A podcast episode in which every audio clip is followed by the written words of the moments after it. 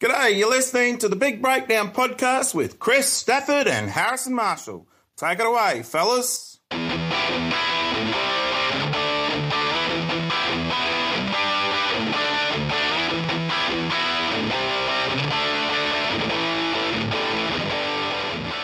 Hello and welcome along to season three of the Big Breakdown podcast, where in this season we are looking at coaching skills and today we are looking at planning and periodization. Harrison, I think this is going to be a, a fantastic topic that a lot of coaches will benefit from. Oh, there certainly is. Um, we're definitely picking up from where we left off in terms of caliber of guests in season two, and um, it's a conversation I, I, can't wait to get to get into. Think you and I have spoken around um, the importance of, uh, of planning and and how we can introduce uh, periodization plans into into into community games. Um, but I think to, I think he'll today really kind of break it down and uh, and be be a massive benefit to, to coaches up and down and around the world. Today we are joined by Tony Philp, who is general manager at the Hurricanes rugby union team in New Zealand. Tony was a professional rugby union player at the Chiefs before becoming a rugby development manager. In 2006, Tony joined Japan Rugby as a high performance manager and joined New Zealand Rugby in Sevens program in a similar role in 2007. In this role, Tony supported the team in achieving successive victories at multiple Olympic and Commonwealth medals, as well as winning the Rugby World Cup Sevens. In September 2001, Tony joined the Hurricanes as general manager and has just finished a pre-season in preparation for the new Super Rugby season. Tony joins us today to chat about planning and periodisation. Tony, how are you? Uh, good, thank you. Uh, lovely um, New Zealand weather summer day, so uh, excited to keep the sunshine going um, in New Zealand at the other end of the earth from you guys. Yeah, it's certainly uh, certainly not sunshine here. Uh, got pretty cold out coaching last night. Um, so thanks for, for giving up your time um, today, just to sort of kick off season season three for us. So uh, we're, we're, looking at coaching skills, and we're spe- specifically going to be looking around sort of planning and periodization today. Um, but yeah. first of all, so you recently just started a, a new job with uh, the Hurricanes, sort of in pre-season. Sort of how how's that going? How have you started? Yeah, it's great. Yeah, it's been awesome. Um, I started the Hurricanes as junior manager rugby um, in September last year. So, um, you know, coming out of the Olympic program with our All Black Sevens and Black Ferns Sevens team and um, went into lockdown in New Zealand and then literally started the next day with the Hurricanes. And uh, it's been outstanding. Know, we're in week two of our, our pre-season. We start playing next week and um, just incredibly um, impressed with um, how much uh, we've grown and how um, you know, we've got some amazing people in the building, which is exciting for our future. Yeah, well, yeah, the, the, the, there's a lot of uh, heritage as well, and um, that, that, you can sort of walk into and be a part of. And as they're coming from from the, the Olympic cycle with the sevens as well, um, I can imagine that's quite a, an, an, exciting um, opportunity. So obviously, we, we, want to chat about sort of planning and periodization today, and, and mm. Harris and I wanted to sort of bring it up as a bit of a to- topic? Is it something that we all talk about that we need to do, but it's probably something that we we probably need some we don't know enough about, especially in the community game. That's the whole point of what we want to try and get out of it is what can we yeah. learn from from what, what what people do and what we can take into it. So, from sort of your experiences, this might be a bit of a an easy question to sort of kick it off with. But but why is planning important? Why is planning periodization important in terms of from a coaching perspective? Oh, it's a it's a, a really good question, and um, from my point of view, you've probably got the, the best person because I just love planning. You know, it's probably the thing when you initially asked me to come on the on the podcast, and I think I can't remember what the first topic was. I was like, yeah, I can talk about that. But when you asked me to talk about planning, I got really excited. So um, I think it's you know uh, absolutely critical that at any level, uh, whether it's an Olympic program or a um, Super Rugby club or a first 15 team, um, that you think about how you want to approach the season and what's important to you and what's not. Um, the challenge really is the process to do that, to make it really simple so you can remember and actually make sure you put your energy in the right space at the right time. Um, I think that's the challenge. But if you haven't got that sorted up front, you can kind of amber your way through the year and not really know where you get to. And at the end of it, kind of go, well, do we get there, there or not? Um, so, you know, I'm a massive planner um, probably a bit OCD at times on it, um, but believe it, you've got to get that right in order to get the outcome you're after at the other end. So when we talk about, I mean, I, am I'm pretty similar myself. I do I do love an Excel spreadsheet that's color coded and you know exactly where you're doing and where, where, where you're going. That that does uh, yeah. that does get me excited from time to time. But we, we, we talk about sort of planning and periodization sort of quite a lot within coach education in generally. But what does it actually mean in, in reality when we when we, we, we, we use these words? Yeah, it's a good question. Um, so if I take my community hats, uh, I coached um, our first 15 college team, Rongotai College. Um, last year, my oldest son was in there, and I've coached most of the junior grades all the way through. And you know, we were, um, you know, I, I, kind of took some basic high performance principles to what we needed in the team, not from a rugby point of view, but from a planning and culture point of view. And the first thing we really needed to get our heads around was what was really the vision for the team and what do we really want our young men, in this case, to really experience. And the vision we come up with is, you know, people have a year to remember and are connected for life. You know, and that was our vision. Um, you know, I think that first 15 rugby, there's memories that you always have for life. So we wanted to really drive that. Now, from there, we had two or three key things around the game, around what we wanted, how we want to grow our people and what the environment should look like. And then from there, we looked at how we would periodise that in the season and build our rugby around it. Often it's easy to get into the rugby but I often think, well, what are you putting your time and energy into on a Tuesday or Thursday if you don't know what you're you think you know, you're planning towards and what your vision looks like? So you've got to start with a big picture and work your way down to understand how you want to play and what you want that team to, you know, as I say, experience at the end of the season. When you talk about creating that, that vision as, as your foundations, um, would you, did you invite the players to be part of that process of, um, of creating that vision before you started layering on how you actually wanted to play the game? It's a really good question. Um, and yes, and a little bit of no. Like I think you know, some players just want to play, and whatever you put up, they'll just buy into and get on with. You know, you've been through a lot of these things where they're like, "Yeah, just tell me, and I'll do it." So then making sure, you know, the important thing in my head was kind of clear on what I thought it might look like. Um, then talk to our coaching group um, and our management team and get their feedback and, and, adjust accordingly, and then kind of chat to some of the key players and then go and present to the team around what that looked like. The more important bit is the, the layers underneath that around how and what that looks like during the season is, is the key bit. So you know, I think you can be collaborative, but at times as leaders, you've got to actually be reasonably succinct and say, okay, cool, we've heard you, but you know, it's got to, this is what we're doing now. Yeah, I think I think I agree. It's never it's never kind of clear one way or the other. It's always got to be a, bit of bit of grey, to the black and white. Um, yeah. How did you um? So throughout that season, so, you, so the planning it was good. Uh, so you've got the planning kind of sorted. You've presented to the players. How did is there any kind of ways in which or techniques that you use to, to kind of get them on, on board with with, with, with the vision and the way that you guys as a coaching side wanted to go? Yeah, um, you know, if I apply the Hurricanes and Olympics in the first 15, it's all very similar, just dealing with probably bigger bigger squad sizes and smaller squad sizes, but similar kind of philosophies. And you know, I think it's you know, get up and present an idea uh, with a question mark behind it, um, not a statement as you know, necessarily, and get lots of questions to create conversation and not really, you know, sounds really unorganized as the planner, and it does rattle me a little bit, not really know where it might go, but because uh, you can't force it to, and just you know give it kind of some structure, seventy percent of where what it should look like, and allow that thirty or forty percent to let it go where it needs to, and genuinely buy into it and believe it, and show actions from that, and then the people will then rally in behind and deliver that for you because they'll know they've been part of that process. So, kind of give it a question, let the team evolve and go where, where, it might not where it might not go where you thought it would, and that's okay. And then you know you end up in a better place and, and put some plans to get on with it. I tend to find that's almost um, probably a little bit more exciting, you know. And you, as coaches, or whenever we plan, we've always got kind of the end goal, um, end goal in mind.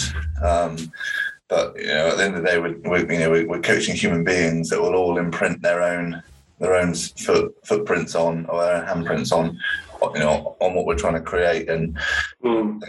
We've all probably, all three of us here, are probably examples of where our planning has worked and our planning maybe not have worked. We've not quite reached the goal, or or we've or we've always massively massively overachieved our goal. Um, but I think you know where planning is really kind of important is you know it, it allows us to keep those messages quite simple. Um, do you think that's how how important do you think it is in terms of when it comes to planning that you know we keep our messages simple for for, for players to to understand and you know and, and get on board? Yeah, yeah totally. Um, I you know, spent some time with a coach, uh, and uh, he talked to me about um, simplicity is complexity solved. You know, as a bit of a statement in my mind now but that is you've got to get the complexity of all the people buying into it. But eventually it needs to come up with a key phrase or something that you can remember. If I have to put our vision or our performance goals or some of the key pillars to our planning on a wall or on a you know a picture, even the values up on the wall, and I can't remember that if someone asked me, then I wasted I wasted everyone's time. So you know that's our challenge is is to create that chaos underneath it when you are planning, let it go where it needs to go, but sharpen it up so it becomes really simple and memorable to action every day. And I think that's the key bit to getting it right. Because otherwise, you get to the interview and you go, "Oh God, what was our vision and what were we trying to achieve in that planning?" You can't remember. So, you, how would you know you've done it or not? So that's kind of the key bits, I reckon. How do you? So, in terms of kind of you know, when it comes to the planning, when do you kind of feel like um, well, first of all, how often would you say you reflect across that plan throughout throughout the season? Mm. And yeah, and what are the kind of key markers that you kind of think, oh, we're on track. This this plan this plan is working. And then how much flexibility yeah. would you would you add to that plan if it wasn't? Absolutely. Yeah, if I, if I go back to Olympic cycle, which is obviously not quite the community side of it, but I'll hopefully weave my way back to that. So the Olympic cycle was four years, um, you know, and you know, I think the Olympic programs are really probably are some of the best planners around how to peak at the right time. And I think in rugby, we could learn a lot from that because I feel like, especially, well, especially in New Zealand, you know, expected to win every game, whether no matter what jersey you're playing in, um, and I think there's a real balance point in how you do that when ultimately you need to peak for a pinnacle event. So uh, like a World Cup or like an Olympics. So, you know, when we went to our planning for, for Tokyo out of Rio, um, the first port of call really is make sure you get your review done really, really well. And then from there, your planning gives you, um, you get a lot of your detail from your review around where you're actually at. So out of your review, a lot of times we separate review and planning. Um, and where you've got to link them and join them together. So whatever you learn from your review, you build into your plan. So if you think, you know, yeah, we don't have the right talent in our review, then in our plan is, you know, you build in, we've got to make sure we have the right um, talent ready and available for selection at the right time. That becomes a critical success um, milestone of your planning. So that's the first bit. Second bit is get your vision right. Have three or four key statements that you work towards. Um, build your, you know, your operational, how you're going to do that into that. Get your worries right you know, what are you worried about that's really going to mess that up? And then your performance goals happen every year to keep yourself checkpoint along the way. So every year you kind of know where you need to be. Um, and you do a really good thorough review with everybody to make sure you're on track and you fine tune and adjust along that along that um, process. So I put that into an annual cycle like a Super Rugby competition, same thing. You know, we've got a clear vision, we've got two or three key priorities we put our energy into. Um, we'll checkpoint at round three um, in the bye week in round 13. So when we get to the review, and we'll fine tune along the way. When we get to the review, there's no surprises in there for us. We get to a review and we're surprised by something, it's actually back on us, it's not actually on anyone else. So, and you can drop that down into first 15 as well. You know, you can checkpoint along the way in a smaller version of that just by chatting to the team for 10 minutes before training. How are we? How's our rugby? How's our culture? You know, um, are we having moments that we're going to remember for life? How do we build those experiences in there? How are we going with that? So, four years, one year, first 15, it's all the same stuff, just on a smaller version. Is there, any, is that maybe an example where you've you've been going through this process and you've got to one of them checkpoint markers where you're just looking back at the plan where you've just gone, well, actually, we're miles away from there and where you may have had to make any massive shifts or changes because i think sometimes when we get the planning and we write it down we're, we're afraid to divert from it. Mm. you know that's the direction we're going when sometimes if you're doing these checkpoints you might need to just go actually hang on we need to change completely what we're doing here. And yeah. uh, if you if so is there a way that you how do you react to that and and cope with it? Yeah. Uh, I've got a great example. You know, we planned for a four-year cycle for Tokyo, and we got five years. So certainly, when we checkpointed, um, when we had COVID on our hands, and we were like, "Holy heck!" We now need to then um, reset and, and, and, get ourselves ready to peak for a fifth year.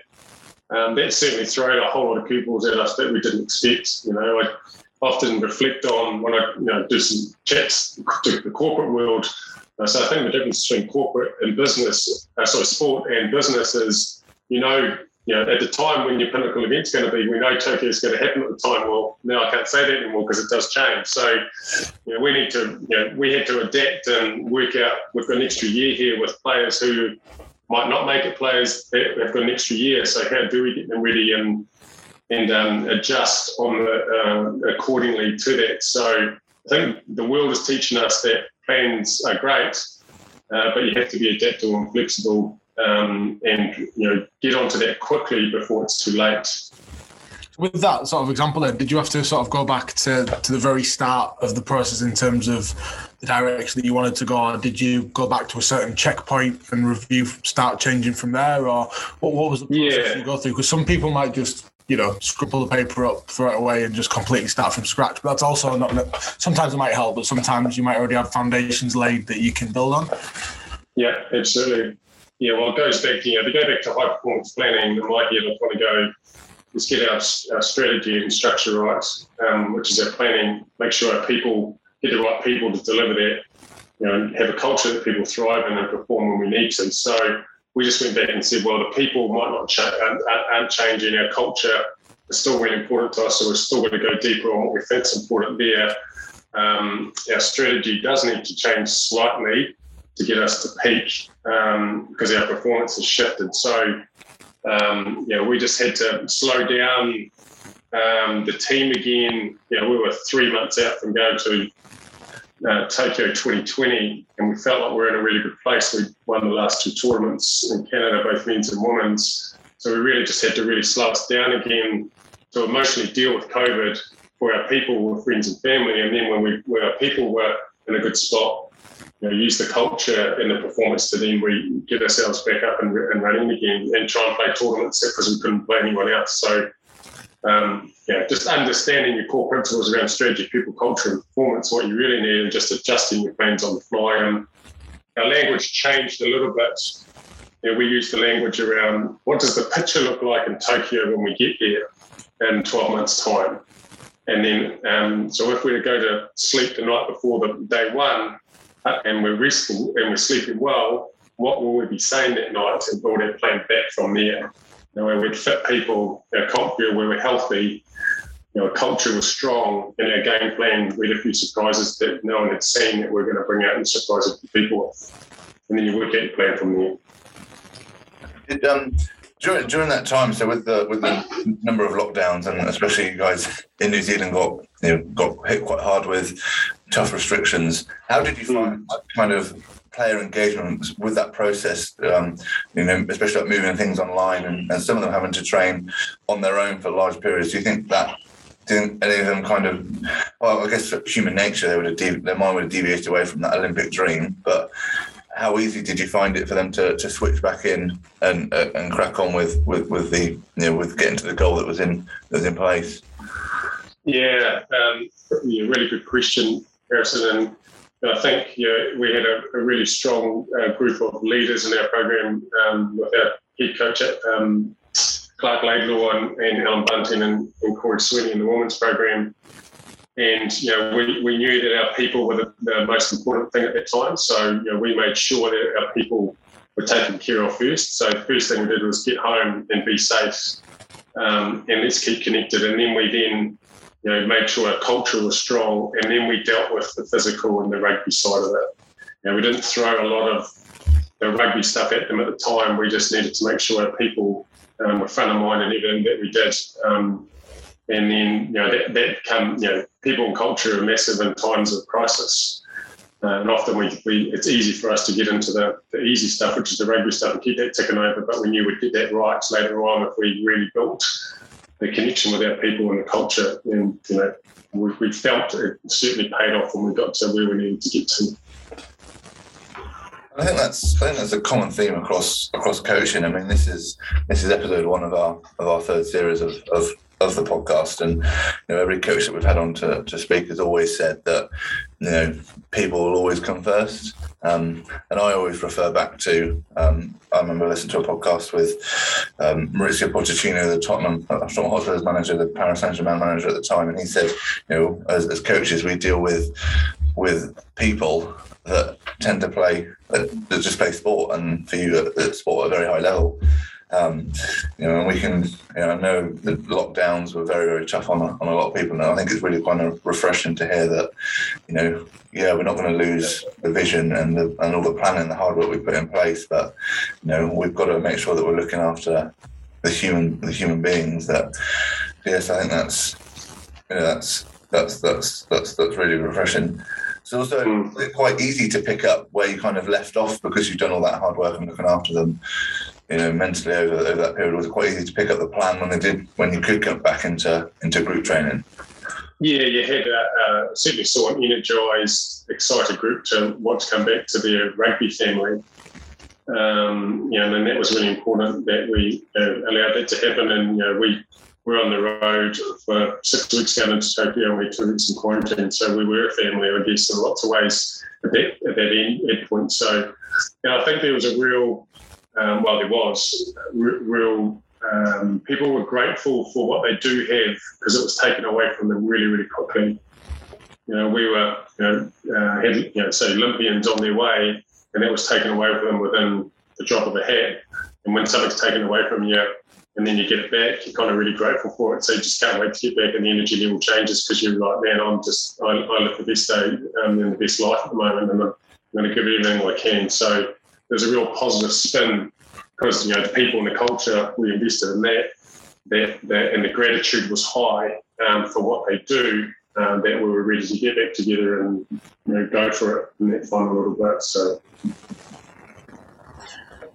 so just on the, on the other side of that, then, sort of Tony, like we like we said, it spoke about at the start, sort of going into the to the Hurricanes. Now, there's, there's the other side mm. when you walk into a new program, and this is what I think you know when you're a community coach or coaching within any level, when you walk into a new environment and something like planning, how do you how what would your advice be for the start of that process? Because I suppose it's trying to find that balance between going in and putting the principles in place that you know, but then also adapting to the new culture of the environment that you're going into.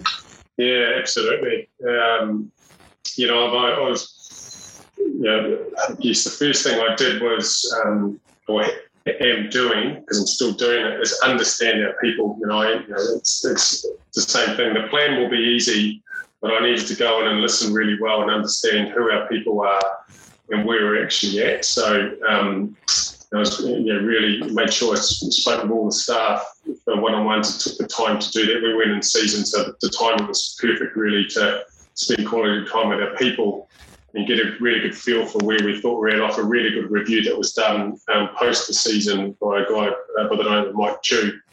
And um, that allowed us to understand kind of where the team was at and then you know, understand the, the people well. And then really we then got together and said, right now we know that let's work on what our plan is for next year. Um, so if I'd come in and said, right, here's the plan, let's get on with it, there would have been chaos. I would have like, who's this dude? You don't even know who I am and what makes me tick, you know, who I'm married to, who my partner is, who my kids are, you know, what my frustrations are, what I love about this place, you know. Um, you know, one of the questions I asked is, if you know, if you were to describe this club in three words, what would you say? Because I wanted to know how, how people, you know, described our club and um, what their passions were and where the club was at. So coming in new, you've got to you've got to be disciplined on um, listening first versus leading. Um, but you also need to get the balance right that you do need to lead at some stage because you can't listen all the time either. So I was constantly and still constantly thinking, am I listening or leading here? Because they need at times a leader to stand up with alongside Jason Holland, head coach and our CEO and leader. Make sure we you know we lead really well when we need to, but we're listening first. Yeah. It's kind of uh, we had uh, John Atkinson on, who the high performance manager at uh, Canada Swimming, and he sort of said the same thing when he came there from British Swimming. Was he needed to just get an idea of the the culture, the environment before he started then making changes to, to what he felt would then excel that program. So when you go in and ask them sort of questions, is what is it about the club and, and things like that? How did that did that then change the vision for the for the season, sort of moving forward, or did you then all with the coaching staff then shape from that how that Yeah. aligned to it? Was it and was that different to what they'd done before? Um, yeah, well, was it different to what done before? I think so. Yeah, I, I don't, really know. I know a little bit what was done before, but it certainly was. And I, I think um, yeah, there's a couple of questions before that in my head was first question was who are you um, and how are you? you know, like you know, certainly, you know, I need to, I've got people rolling through my office I've never met before. You know, so I'm like, who are you? And I'll tell you who I am and what makes me tick and what my family is and you know, where I'm at. And then um, how are you in terms of your job and, and your world? And then we'll get to what do we think this club needs to do by describe it. And that just really, you know, when you talk to lots of people, you get some common themes that come out of it. And one of them was, you know, we need to um, you know, get clear on our vision, um, you know, get clear on what the culture looks like around here for us and develop some leadership and, and get a you know, plan to put our energy into. So, you know, um, we often think we should have all the answers as leaders, but people are smart if we give them the opportunity to share their voice. They know 90% of the time what's going on. We just got to make sure we understand and get clear what that looks like. Going back to sort of um, aligning that to planning is what what would then the the, the basic structure of a, a if we look at a rugby program, the season long program, what what would the, the Yeah. structure of that look like throughout from sort of the start of pre-season starting, if not before, through to Yeah. when you start your review? Yeah. Um, so get clear on your vision. You know, so this, you know, if I take all three levels of Olympics, Super Rugby, and um, uh, first 15, get clear on your vision. You know, understand um, the values um, around how you want to operate around here. Um, if they're there, great. If you need to fine tune them, get that sorted. Uh, clear on the outcome of um, what you're chasing. You know, what's the performance goal here that you're after? um, three or four, no more than five um, critical areas of focus. You normally there'll be something around your players, your support staff, the game, your culture, and maybe something around alignment. Something normally kind of around those things. Um, you've got any more than five, you're, you're going to battle. You know, I, reckon three. I've got, got a magic number. Hence, three is probably about right. I reckon. Then allow your people to then bring that to life. How do we bring to life? You know, we want to have a you know ama- amazing culture that people um, thrive in. If that's whatever your area focus is, and allow key people who are good in that space to say how we're going to do it, and when we're going to do it. Then take all of those and then sit down and do your calendar and work out when are you're going to do it, and how it's important to do it, and fill your schedule up with your time to bring that and the projects to bring that to life to do it. You know, so often you walk into a team, doesn't matter what level it is, and you say, right, let's talk about planning for next year, and the, the magical spreadsheet comes out, and you start filling in rugby and S&C. You know, so I always have our S&Cs on there. They have a magical spreadsheet, lots of colours on it. Um, but what are we filling that up with? We don't know that yet until we understand what our plan is. So that's the last bit we do, not the first bit. So let's get the front end right, and then we'll work out where we're going to fill our time and then we'll get that bit right. But until then, um, we are not going to fill out a spreadsheet or a calendar or a schedule yet because we actually don't know what that looks like yet. Where we're going to put our energy and our time, and then we and then you checkpoint and you do your review, and, and more importantly, you hold each other accountable to that because you'll get magical little hey we've got this new machine and we should do this and we should do that. And you know that's cool we'll deal with that but let's make sure we understand it's important to us. We'll think about that for next year. We'll deal with that on, you know, we'll put that aside because we believe these three or four things are going to nail it unless you need the paradigm shift of a, you know, a really disastrous start or an extra year like the Olympic cycle. It's, uh, How would you make some of them more sort of measurable? So when you're working through the season, that you're you've got um, a measurement of where you're at towards the, the final goal. And obviously it's, it's contextual depending on a lot of the, the stuff that you might say within that, within the five key areas of focus. But have you got an example of how you might make something like a values or a culture, how you would quantify that as a success or not quite there? Yeah, yeah, great point. Um, I think you know, obviously, the outcome is important. You know, at the end of the day, we're here to win. You know, you've got to make sure you win. So, you know, winning, you can win and not achieve your plan or your vision or your values. um, you can lose and not achieve your plan, or your vision, or your values. So you just got to work out in between. If you line those two things up, then you're going to get everything. Um, so, you know, I think outcome of winning is important. From a culture point of view, a lot of it's feel, um, but you've got to have an awareness of, of that. You've got to have people kind of feeling the room and understanding, um, you know, are we laughing? You know, do we have belly laughter? Can we switch into performance focus and go and smash something on the field? Um, and then afterwards, get really good critical feedback when we need to to each other without anyone being offended and have conversations that we, we, we need to have, but sometimes we don't want to have. So you need people having an awareness on culture and getting a feel for it. And, yeah, and normally, if you've got a really good head coach, they'll sense things going on rather than worry about the technical tactical of the catch and pass and the drill I need to coach, but sitting back and going and walk into room and go, something's not quite right here. What's going on? We need to have this conversation now. But if you're not looking for it or feeling it, then you're never going to know whether you're on track or not. So you can't measure culture, but you can feel culture. But you've got to have people trying to look for that or feel that feel, if that makes sense. Um, and then uh, obviously you can measure your S&C side of it and your physical side of it. And also you can measure um, in your schedule where you dedicate your time. So you know, we did a recent, um, I looked at our schedule over the last two or three weeks and worked out a percentage of time in rugby culture leadership and looked at, well, is that about right for what we're after here? So where do we put our time and energy into those areas? And when we go into play in the season, is that going to change? And what percentage does it need to change to? Should it be 100 be 100% rugby and not do anything about leadership or culture or whatever your areas of focus are? And the answer is no, but you've got to get that balance right. So you can measure it by looking at the time measure you put into it during the weekly schedule as well.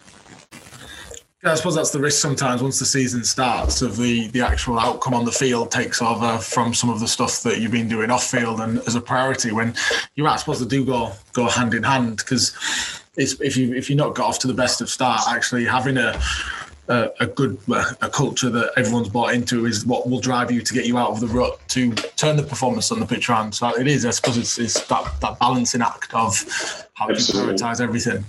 Um, yeah. So from from sort of your perspective of, of your role as sort of general manager, how do you manage that with the the coaches that, that you've that you're working with, whether that was in the Olympic cycle or with, with the Hurricanes? Yeah. How how would that work from a from your leadership perspective um, of managing that? Yeah, um, great alignment with your head coach and your CEO and your board. And it's absolutely critical. You know, we need to make sure we're constantly chatting and on the same page and and ultimately having time so that people can do their job. So, you know, at the end of the day, in, in our structures, the head coach, we want them coaching. So my role is to help support them to take things away that are taking them away from coaching off their hands um, but also having constant chat around the, the picture or the plan that we're putting our energy into. So it's very easy to get disjointed when you get really busy. Um, but as soon as you get that misalignment around key key leaders in your spine of your chair and your CEO, your general manager rugby and your head coach, you'll lose time later on because you'll be disjointed and you'll be slightly you're picking up the mess. So first protocol is, you know, my role is to make sure that a really strong alignment and communication channel with the head coach. And then collectively we're you know it's kind of like the parents say when they know the parents are aligned the kids will will be like we're sweet here. If they see that mum and dad aren't quite on the same page and they might be arguing about something or they're not actually they'll find a hole somewhere and they'll go for it. So you've got to make sure mum and dad are on the same page. Um, it's a lot little bit like that with the gm and the head coach you know we might not agree on everything and we shouldn't but you know the old when we leave that room we are committed to and aligned to what we're going to do and let's get on with it. So absolutely critical. And then um, you know, uh, Jason in this case, um, or Allan and um, Clark in uh, the Sevens case will then take care of the management team in the rugby. I don't make comment on the game. I'm not here to you know, say why didn't you kick it versus run it. Um, and I'll help make sure we shape the, the, strategy and the people and the culture we needed and the alignment bit. So certainly that collaboration alignment is critical. And on that, so I guess a big part of your role will also be managing up to, you know, you mentioned in the CEO for, for grassroots game, it's managing up with like communities and maybe chairman and board members. Um, how have you found that process of, of managing up and, and how much, how much you know, in previous experiences have they kind of wanted to imprint some of what they wanted from the club into the plan as well? Yeah, um, it's both are critical. You know, so um, you know, been caught out a few times in my past. You learn very quickly when you don't manage up well. You, know, you get a very uh, quick whack on the hand um, because someone got surprised by something. So, you know, and, and that's a really good philosophy in my head is who's going to be surprised by that? You know, that's my question I asked of myself. And then if someone's going to get surprised by that, then I need to go and have a conversation with the board, uh, not so much the board in this case, but more the CE. Um, you know, I was at New Zealand Rugby. I was two, there was two or three layers um, between me and the CE. Um, so it was like, you know, we need to make sure that we're totally aligned. So if anyone's surprised, go and have that conversation. Um, and vice versa, they understand what we're trying to achieve here because I need your support. So having them in your planning right from the start um, is absolutely critical. And their Hurricane CEO has certainly been involved in that process right from the start. So they understand what we're trying to achieve and are part of that process too. So alignment um, and no surprises and you know, um, we're here to help each other. We've got different roles is, is absolutely key. So, just for the for, sorry for the sort of the community coach that might be sort of listening to this and really wanting to mm. get that focus on how I might be better with my planning, how I might look at moving my team forward. What advice would you give them from the starting point if this was something that they've listened to and gone, right, I'm going to start implementing some of this stuff now. I'm coaching at a, at a community club, so I want to try and, what me and Harrison have sort of described, bring in a professional feel with a small p sort of mm. word. Mm. What advice would you give them as a starting point to get themselves into this new rhythm, I suppose, of, of taking planning seriously? Yeah, yeah, yeah. Good question. Uh, I'm going to go and coach my younger son's team, and I think he'll either be uh, under 65 kgs or under 15 team. So, um, you know, my first thing I think about with that is um, what do I want them to be saying at the end of the season? You know, so you start with that endpoint, which is kind of your vision, right? what do I want the players and our and our and our parents in this case to be saying about the season? You know, um, and it's always something, especially at that level, is high enjoyment, great culture, and we played our hearts out and we learned something. Right, so start with that question. Um, talk to your coaches and your management around you and ask them the same question. Say, what, what do you think we should be saying at the end of the season? And when we are sitting around having an orange juice or a lemonade as a management team saying what a great year with the under 65s or under 15s, it was because of. And that will help to kind of sharpen up what that picture looks like for you. And then sit down and grab a calendar and go, right, what are, what are the things that are suiting for us well? We know at day one of term one, we're going to have to probably get some kids to register. And so um, then you know, it's a little bit like um, just turn up and let them and they'll create a great environment where they'll have lots of fun and work hard at the same time through fun, and they'll they'll come out of the woodwork. And then when you've got your team, you then chat to them about there's a couple of things we're going to do around here between now and the end of the year, and, and then you just um, evolve and grow that out the other end. So, you know, start with.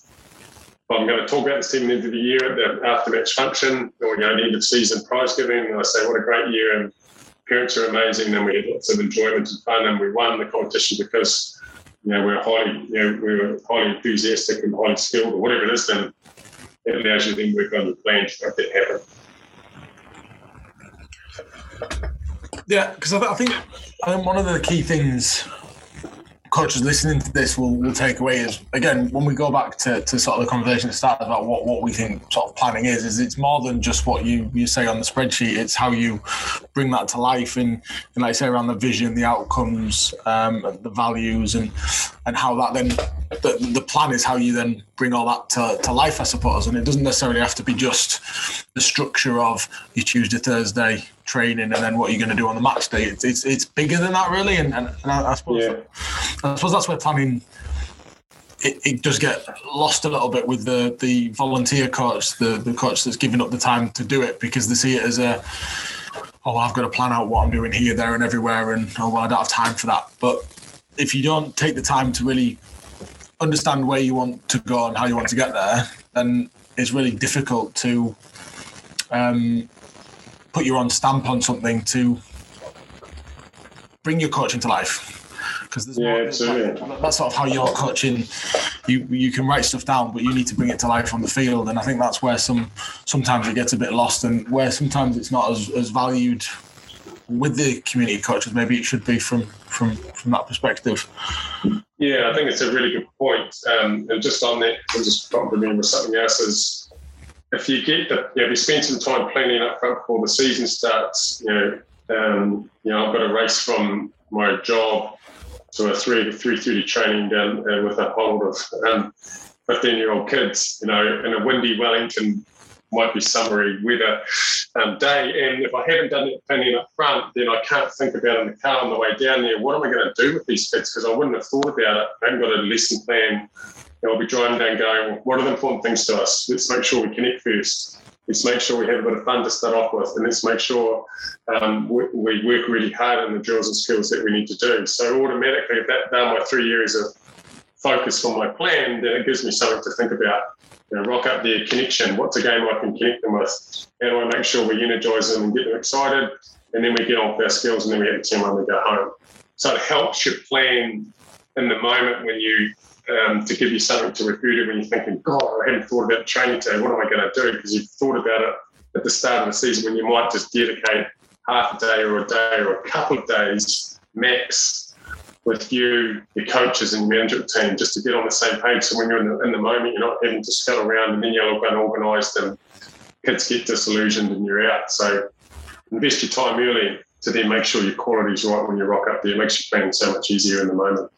Uh, I also think, um, I know, I think uh, I've been exposed. To, I've done a bit of um, bit of reading and, and looking into it, into it a little bit more now. Is um, is this idea of, of creating themes, um, themes that can run throughout throughout the year. Um, I think we've had examples from from previous guest Jack Gooding, who coached um, Australia schoolboys. They came up with a theme of having the Wolverines, and you know those, you know, especially when you're dealing in, in, in community game, that's you know having a theme and a theme in your season and maybe your sessions around around certain areas.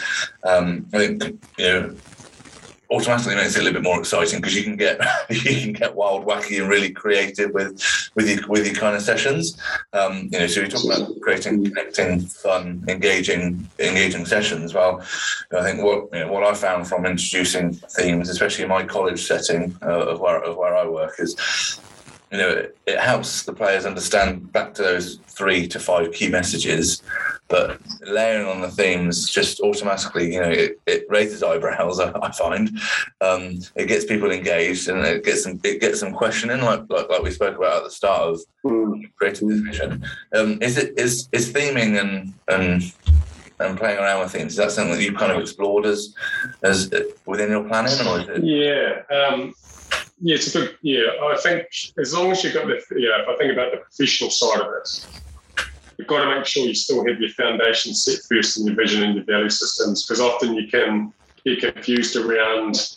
Um, oh, we have a theme, and people think that's the vision for the um, for the year, and then the next year they come in and then they've got another theme and another theme and another theme and another theme. So they get themed out. So whether Wolverine or whether I'm wearing a red hat or I'm a whatever the theme is, you know, um, they can get themed out by it. So it's got to be built off the foundation of a strong vision and the values of your club at a professional level and also, you know, obviously community level. So, um, but certainly, you know, at a, school level, the theming brings things to life. But the key thing is, again, is to kind of go, well, what do you want it to symbolize? What's the simplicity of the symbol rather than the theme that you want it to really underpin um, the type of um, values or you know, key areas of focus that's going to get them to remember I need to be Wolverine or I need to be whatever it is that, that symbolizes me acting like he does, but also having the humility off the field that he might have and having two different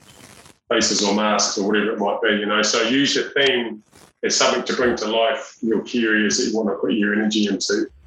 Oh, I think one hundred percent. That goes back to you know, what you previously saying in terms of we've got to front load it, and there's no point. Um, and I wouldn't say um, add a theme for for theme's sake, right? If you've got if you front loaded with you identified your, what you want your culture to be, what you want your vision to be, you know, what you want to get out, and then then you come up with a creative solution that brings all of that to life. I think that's the that's the way that maybe I'll yeah, that's the way I'd, I'd want. That's great. And that's and yeah, and, Yeah, awesome. and it's a balancing act. It's you know, it's Yeah, you know, what might work for one environment might be the complete the complete opposite to to, to an environment you go into. So it goes back to Mm, like when we're working there, can we listen before we before we lead? absolutely. Yeah, it's a great point. Tony, it's been um, it's been brilliant having you on to uh, to sort of chat about uh, planning, and, and I've written down lots of different notes here that I think I'm definitely going to use to to to shape how we sort of maybe look Mm, to, to sort awesome. of move on, move on, move move forward with sort of what we do. Um, but sort of listening, I think some of the key things that we've got is that, that people and values is has to shape everything because then that's going to then dictate how you then plan out and what you want to do for, for the rest of the season. Um, so thanks for giving up your your evening, um, Pleasure. chatting to us about it. It's been it's been a pleasure.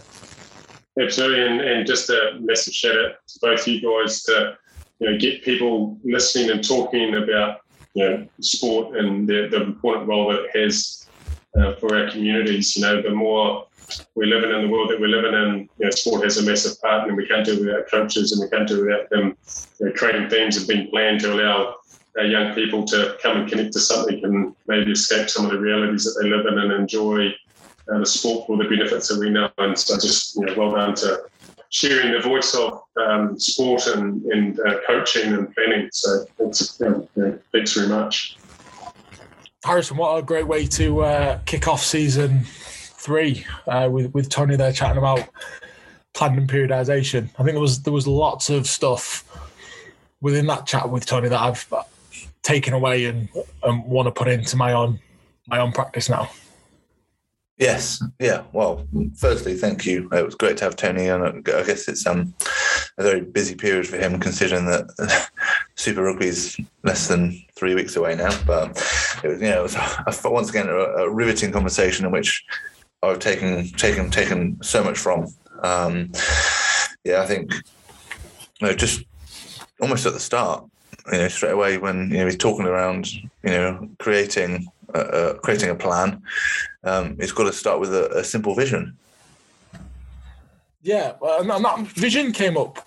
I mean, when, when you think about what we spoke about within season two around um, people, vision, and environment and philosophy, the, the, a lot of the stuff there from Tony very much overlapped with a lot of that because it was all about vision, values, and then the outcome then coming from that. And, and I think, especially one of the things I've been guilty of with my planning and periodization is it, it is very much focused on the outcome rather than actually the DNA that makes up all of that. And I think that's one of the key things that that, that I took from the, the, the, immediate start of the conversation was Yeah. was that. Yeah, and I think that you know the, the phrase that kind of stuck with me is that you know, his vision was you know he wanted the players to think of it a year together, but family for life.